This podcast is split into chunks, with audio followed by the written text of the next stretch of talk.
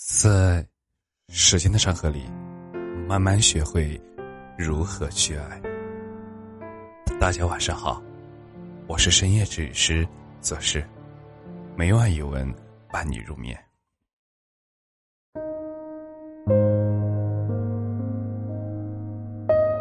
你是什么时候意识到该分手了？有人说是。当感觉到自己在对方的生活里越来越没有存在感的时候，也有人说，顺其自然，发现不爱了就离开了。我在网上看见过这样一个故事：两个人在热恋期，女生读大二，男生读大四，在同一座城市，但是不在一个大学里。他们每个周末都会约着一起出去逛街，一起吃饭，一起看电影。但是不知道从什么时候开始，在他们出去的时候，男生的话就变得越来越少了。有的时候，全程都没说什么话，一直在看手机。而在回去的路上，两个人紧挨在一起。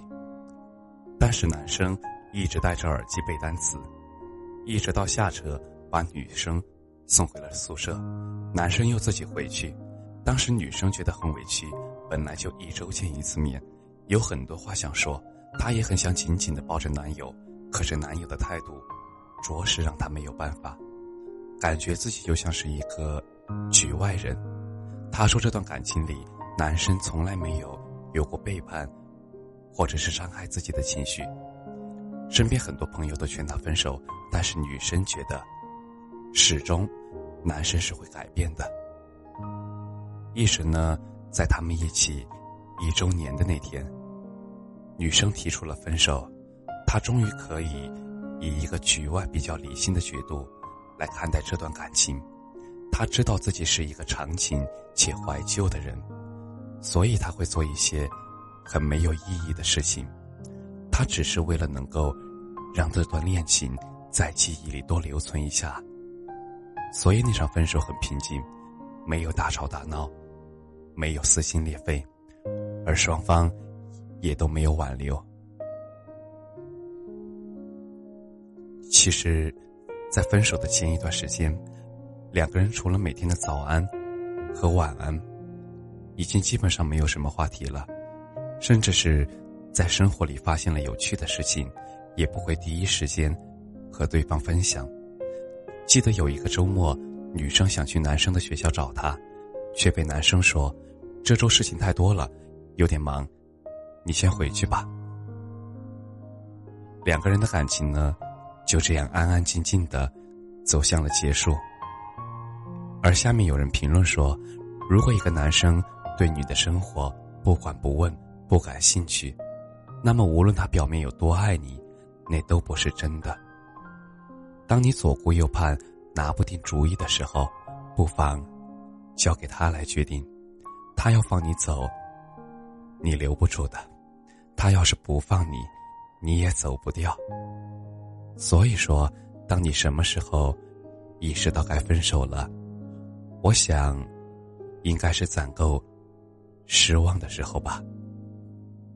前段时间，小姨谈了个男朋友，刚开始的时候，他们常常在朋友圈里疯狂的秀恩爱，隔三差五的和男友出去。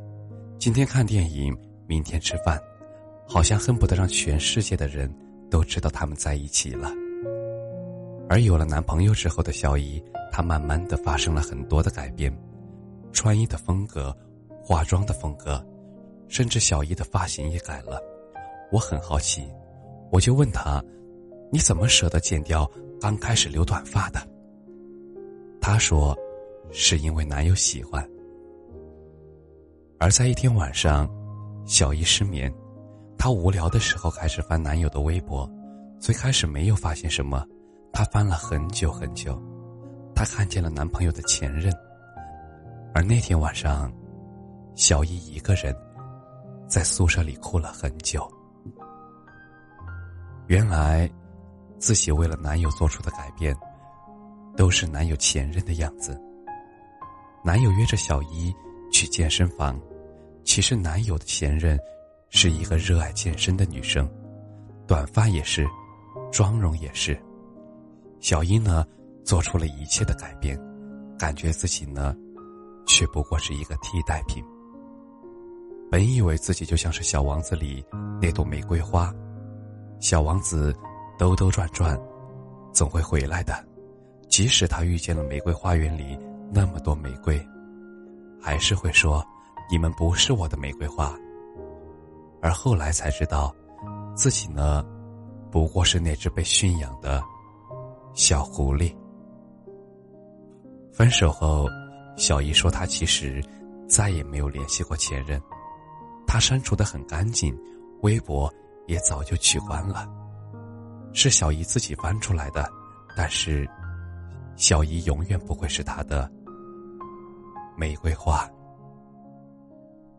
其实，攒够了失望，或者感觉自己是替代品，等等等等，都会让你意识到这段感情该结束了。其实后来我们发现，分手并没有那么可怕。